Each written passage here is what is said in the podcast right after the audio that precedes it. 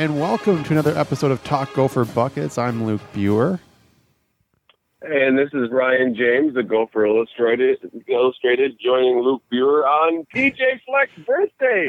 and Luke is actually talking basketball on PJ Fleck's birthday.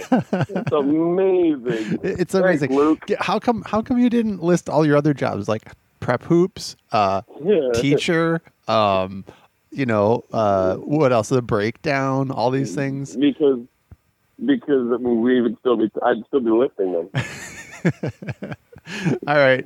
So Ryan, the Gophers are currently two and zero. I don't know if you pay. I know you aren't a big Ken Pomeroy guy, but did you notice that uh, last I looked last evening, the Gophers are in the top thirty in efficiencies right now in the country, and you know that kind of boggles my mind because the Gophers haven't actually had very efficient games, in my opinion.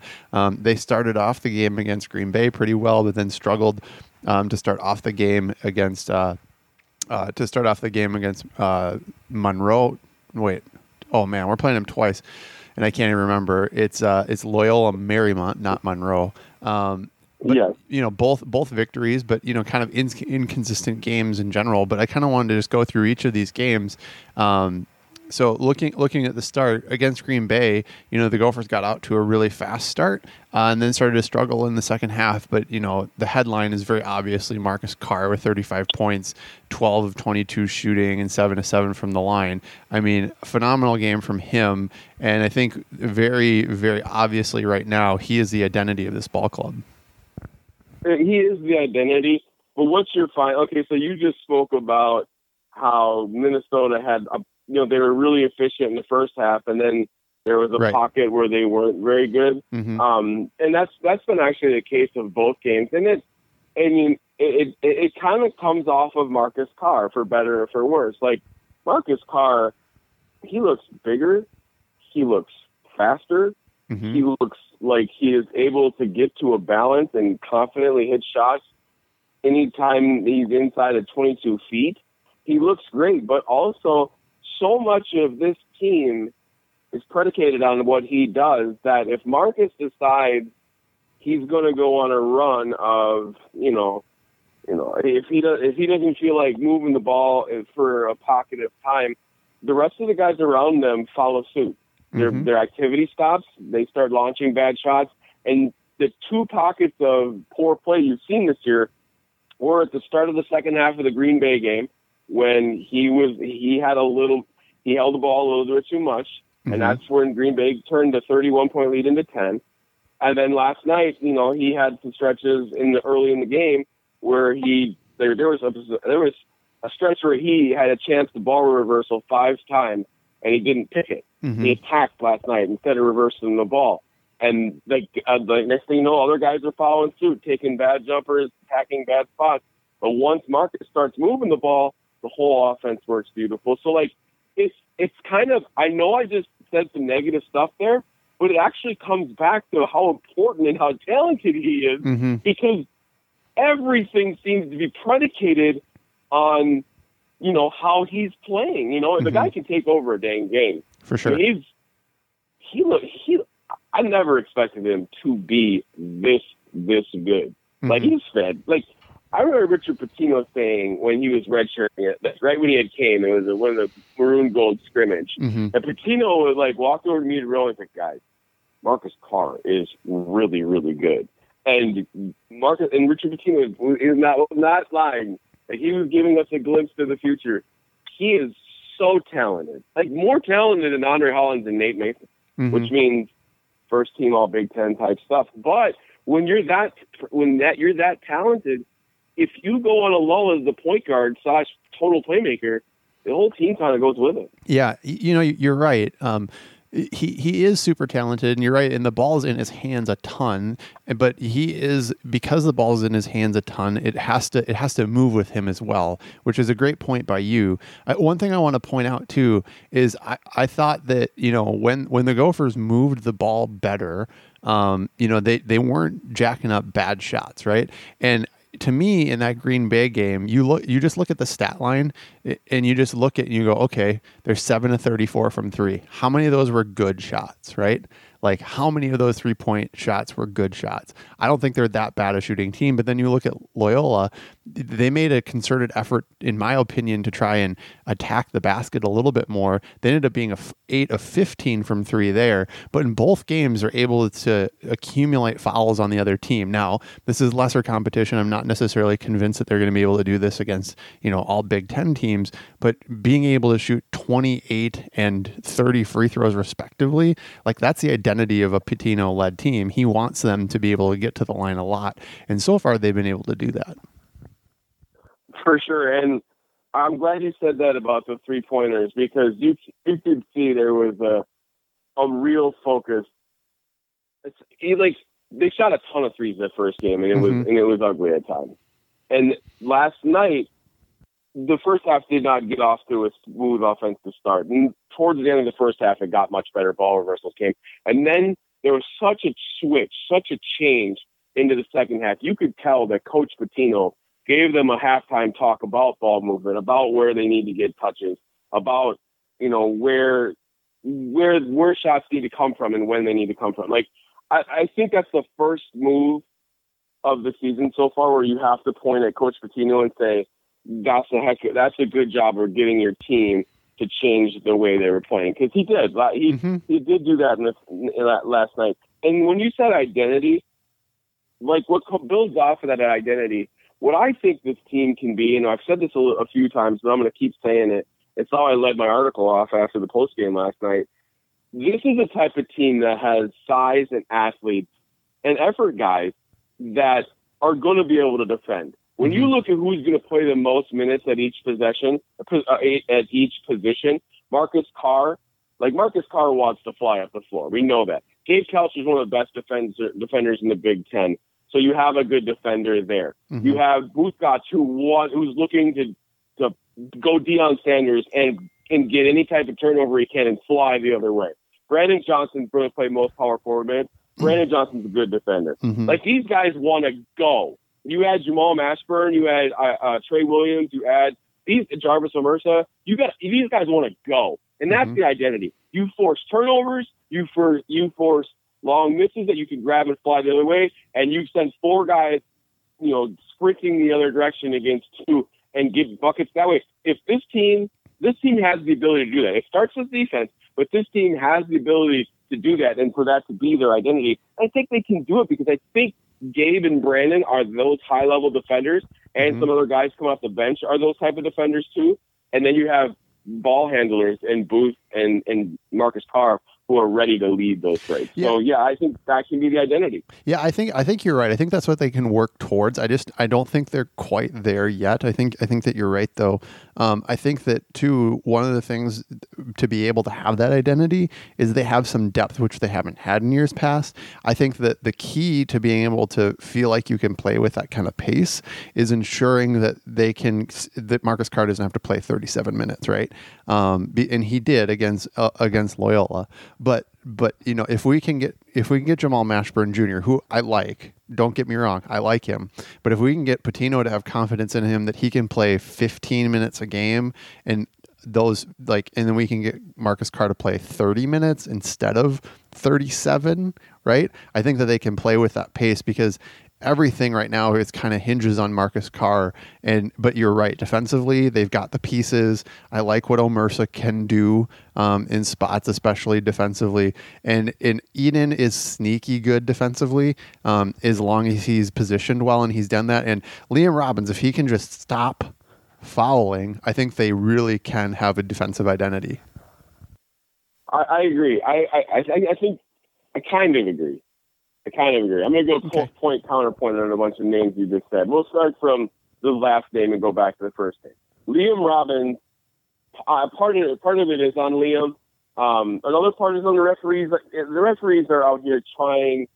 They're going to set a precedent for what is an illegal screen right Mhm. away. They're going to make sure that they're not letting guys be too physical. It's not because they have this certain image of what they want a, a ball screen to look like, although they do, but it's not like this year it's changed or a physical player on the basket. What they want to happen is they want to call it early so the guys know that as the year moves on, yeah, we need to set a screen this way. Yeah, we can't do this in the post. Because if you don't do any of it right away, it's going to get out of hand quickly. So that's why Liam has been a victim a little bit of the referees trying to set that. But he also he also has to like there have been some issues and he, he has some he, his footwork has been off here at times. Mhm. At times on the ball screens, at times moving his uh, moving his feet in the post and getting to, to his wall up when he's defending. So you have that there. You had talked about uh, Isaiah Ihnen.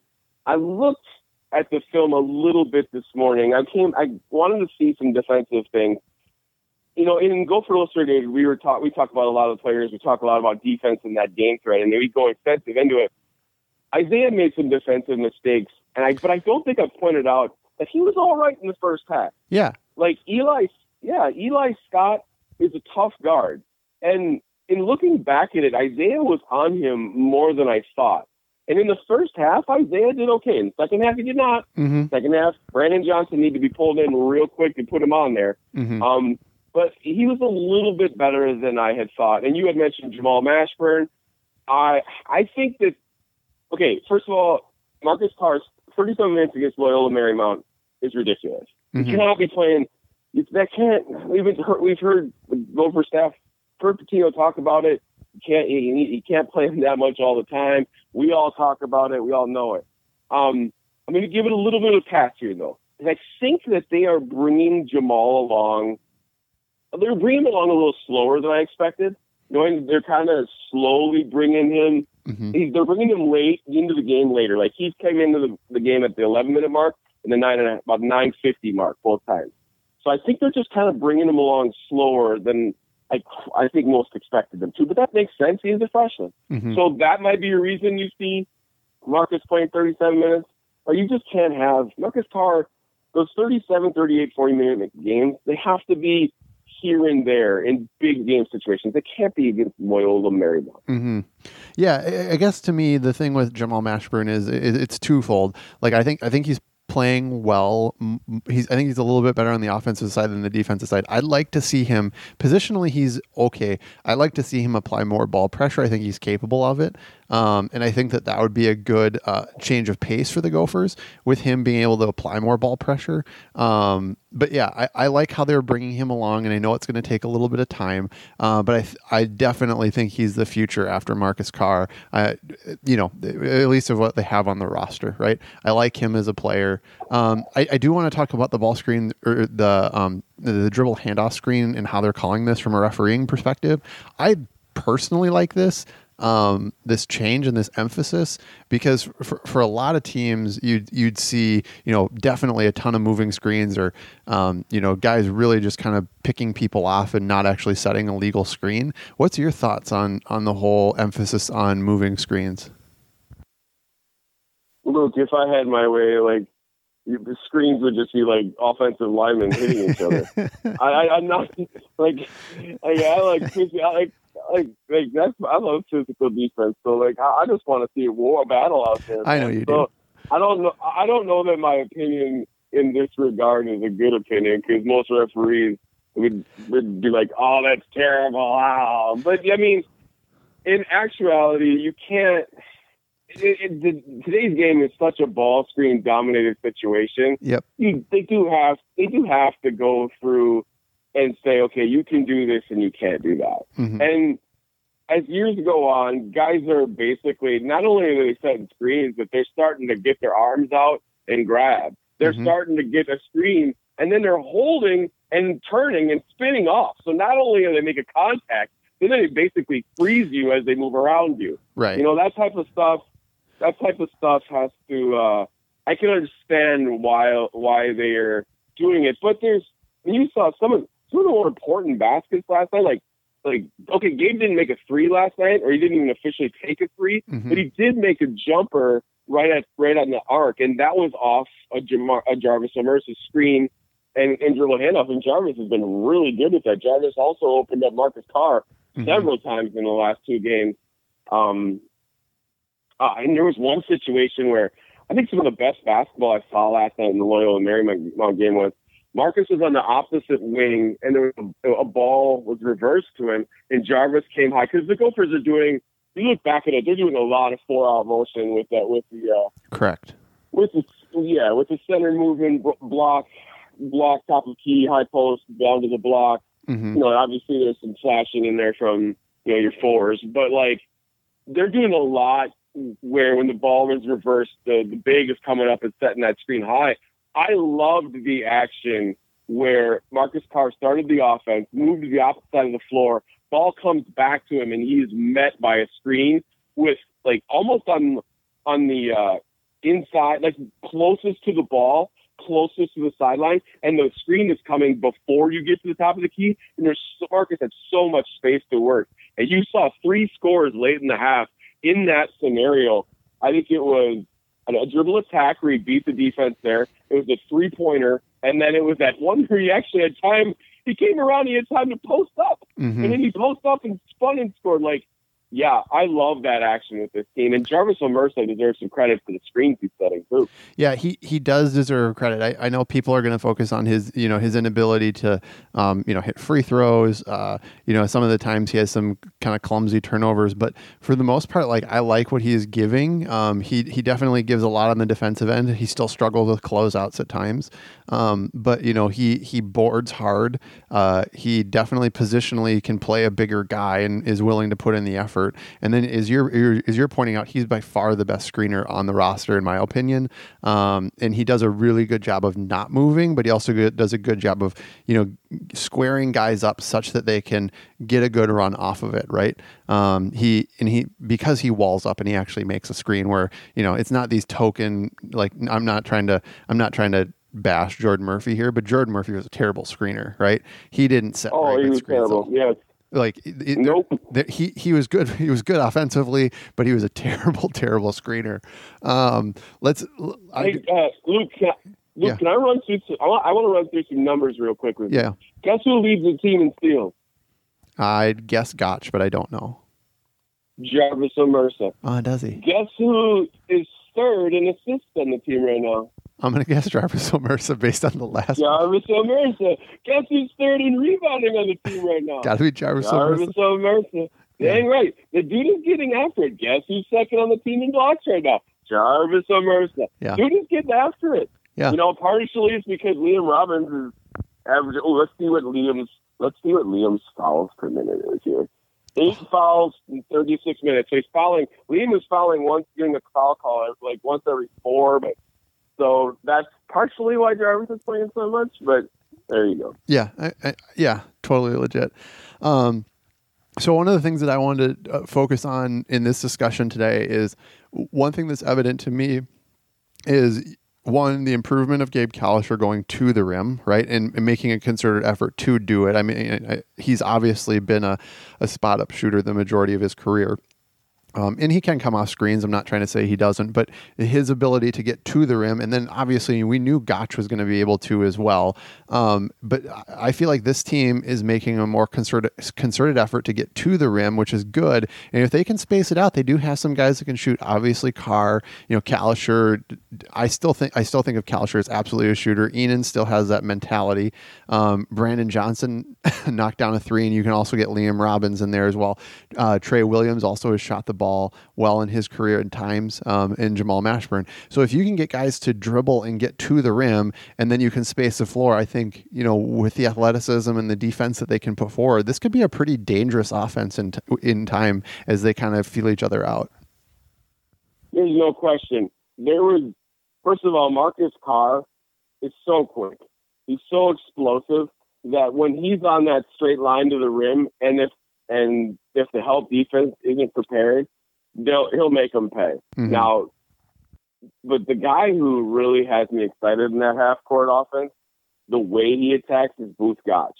Because Both is the type of guy, if he gets that first step towards the rim and there's a lane, it's over because if there's a lane and the help defense isn't in a, isn't ready to get there, it's over.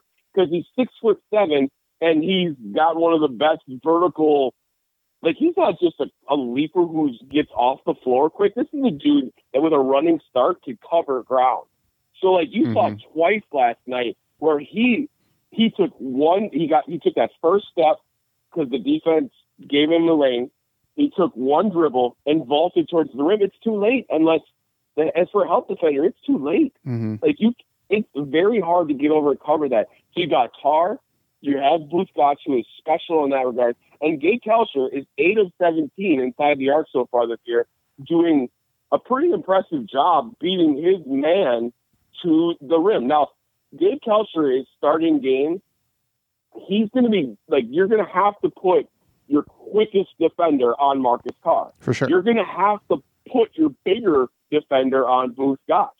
And then you're going to have to put a guy who you want to deny on Gabe Kalscheur. Well, if you're going to deny him like they did a lot last night, well, you Gabe is smart enough to be able to move without the basketball, or he can catch an attack if somebody's being over aggressive in the passing lane. So Gabe is giving what they're taking him, and that's why he's getting.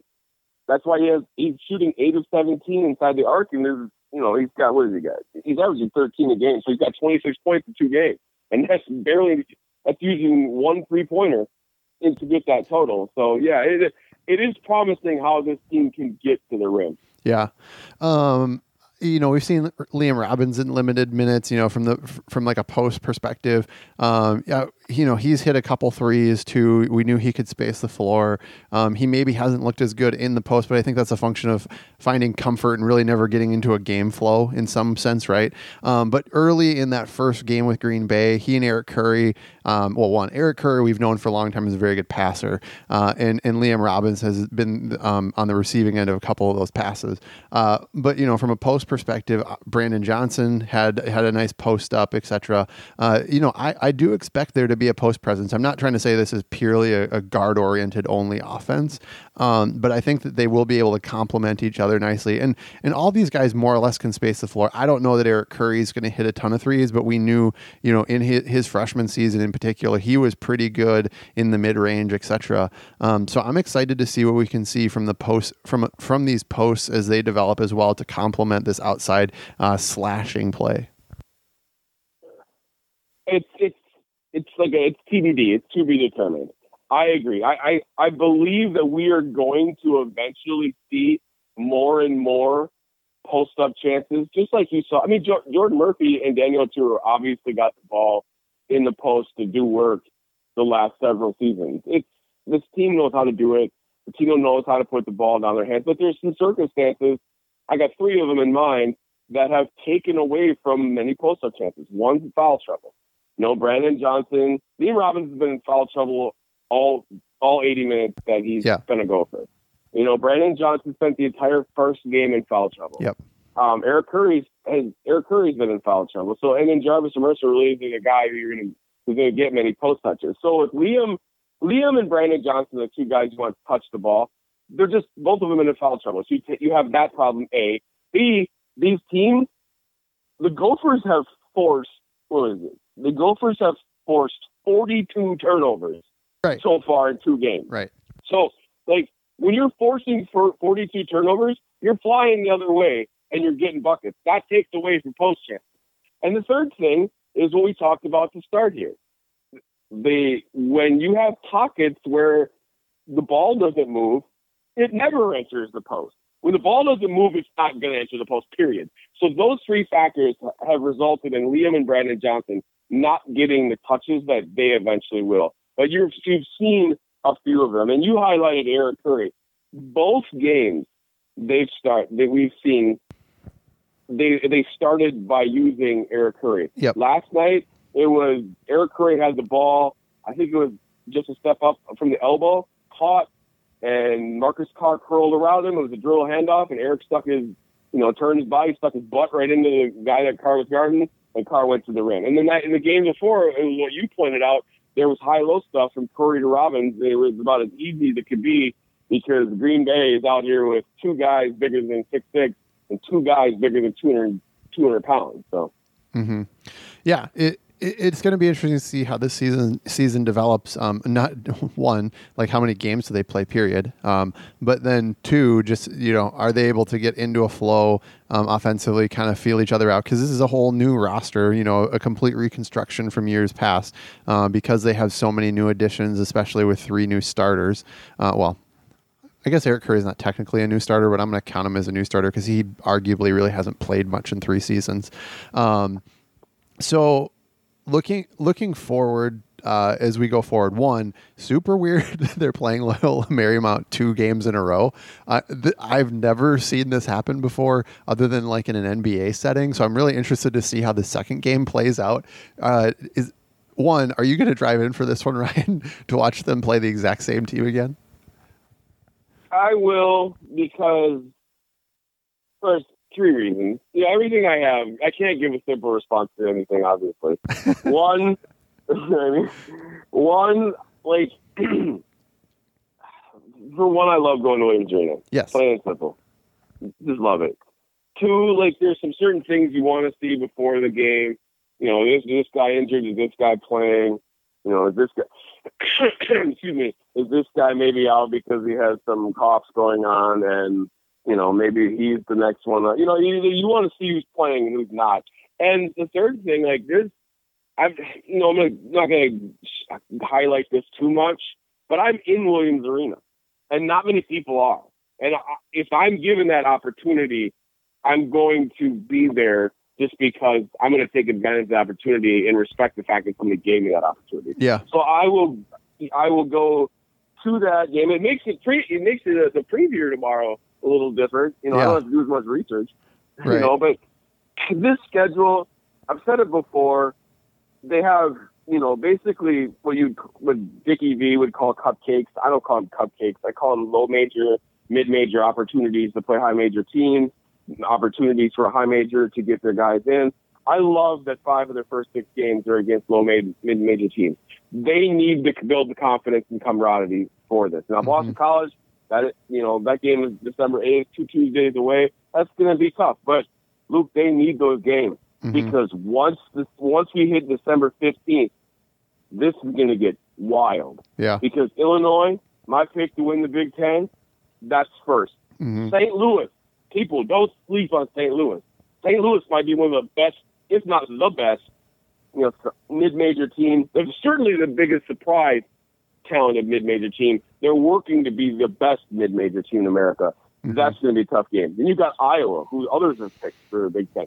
Michigan State, Wisconsin, Ohio. This schedule just comes at you. So they need these early season games to build because pretty soon it's going to get heavy. Yeah, it, it is going to get heavy, and there are a ton, a ton of good teams on this roster, up and down the Big Ten. It's a solid, it's a solid, uh, it's a solid league, like like it always is. Um, but I, I really wonder where are the weak teams, uh, you know, in in the Big Ten. I just don't know if there are many. Um, I know that Purdue and Nebraska both have losses on the season already, but still, like this is just a, a good conference up and down. Um, and you know, I've gotten to watch a little bit. You know, I've been pretty impressed. You know, I saw Illinois play once. They look pretty good. Iowa looked crazy good. At least Luka Garza looked incredible. But they, I don't, I don't think the team they were playing was very good. The game I watched, um, Ohio State's two and zero. Oh. Um, yeah, the, it's gonna be a it's gonna be a very interesting season in general. Um, and then looking forward to some of these games. Um, one question for you that I had uh, w- North Dakota, what are the odds that you think this game actually gets played with the current state of the pandemic with uh, North Dakota? I haven't haven't been checking up on them if they've even played yet. Have you? Well, I know North. I know North Dakota State has been playing. Yeah, North Dakota has played um, one. North Dakota, North Dakota played one game already. Sorry. Okay. Yeah, they played Miami, Ohio. They yeah. lost to Miami, Ohio. Yep. Yep. So, and I think their next game is against Minnesota, if I'm not mistaken. Maybe uh, they've had some. They play something called um, Dixie State between there, but yeah. Which is which is probably why the internet didn't pick that up. That Dixie State, where is that? Where, where is Dixie State? I've never heard. I've never like heard a, of Dixie State. Um, that's because it sounds.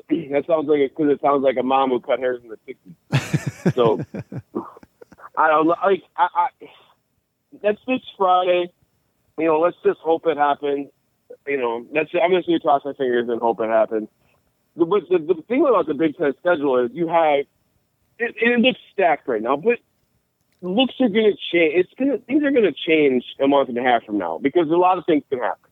Yeah. One, COVID. Unfortunately, games will get canceled. Other games, there's going to be short players. hmm as much as these teams will be stacked, th- there are going to be teams that at times might be short players. You have injuries that are going to come. As like Nebraska, Northwestern, and Penn State are not going to be very good teams. Penn State's going through changes. Northwestern needs another year. Nebraska is like a completely Nebraska is damn near a freaking open open gym team. Like they're just picking up whoever comes the best of whoever who comes available and they all throw into a team. That's that's Nebraska right now. hmm Like, do they have a chance to be good in the future? They they, they do. Those McGowens kids are, are players, but right now that's going to be starting. But next group up, you mentioned Purdue.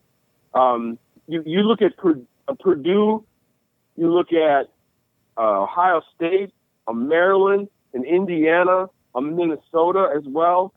Those are teams that, like, if you have one key injury or whatever, like those teams take a step back.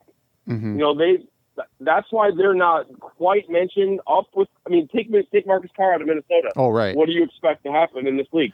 Take Exactly. Trayce Jackson Davis away from Indiana. You know, Purdue. Take Eric Hunter, for example, away from Purdue. They're limited in guard depth.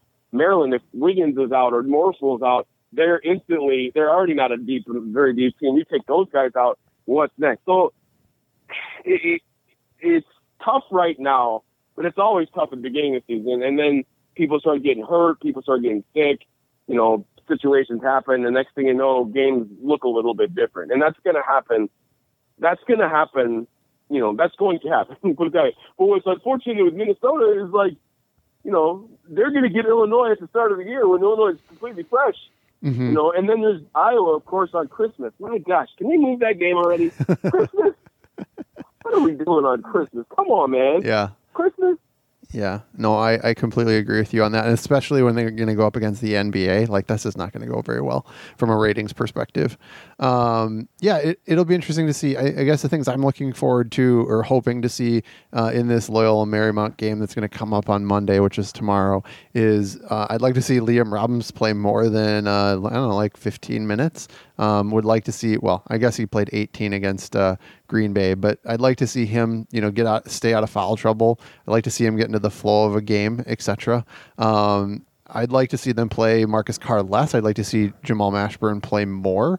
Um, I'd like to see Trey Williams. Uh, he, you know, he he did all right in that first in his first showing against Loyola Marymount.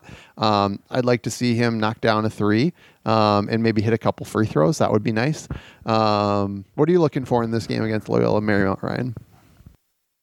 Well, at the end of the game, about five minutes ago, I was thinking to myself, what do I want to see?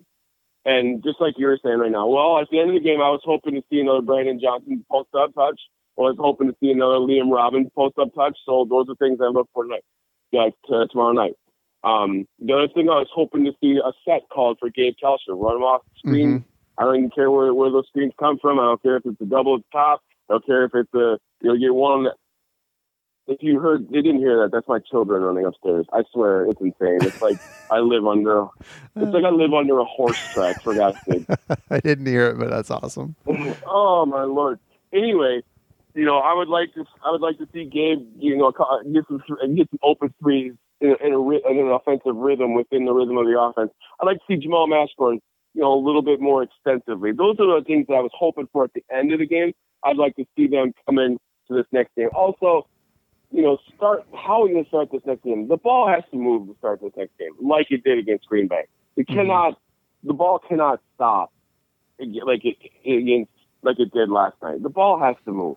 Yeah. That's why they got off to a slow start. Also, you know, Minnesota knows they're better than Loyola, Loyola, Loyola Marymount. They know they can limit Marcus's touches in the middle. They know Brandon Johnson can limit Eli Scott. They know that Douglas was guarding was guarding Marcus Carr last night. He he shouldn't be guarding him, but that's the best option to have. Right. Well, if you, like you know, like you know that coming in, you know that he's their best option.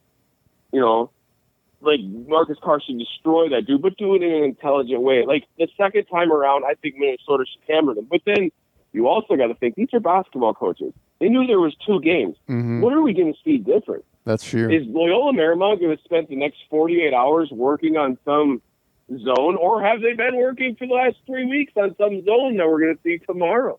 yeah. Are they going to come out in a box and one on Marcus Carr because they thought, huh, our little guard did a decent job denying the ball at times to Gabe. Maybe Uh-huh. we should have him deny Marcus. You, know, you just don't know what the team. They tried to press a little bit last last last night. and Jamal Mashburn completely broke that down and then threw it to Both, who then threw it to Trey Williams.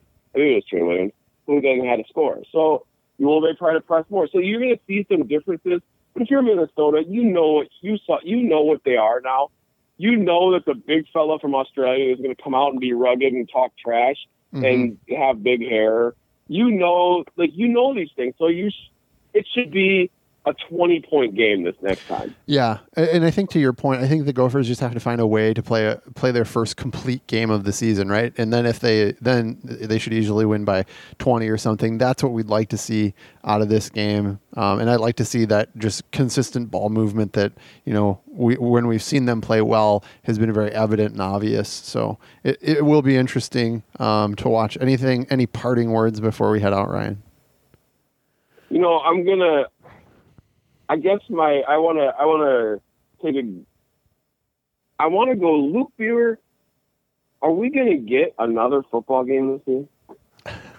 I, I really. What are we? I really don't think we will.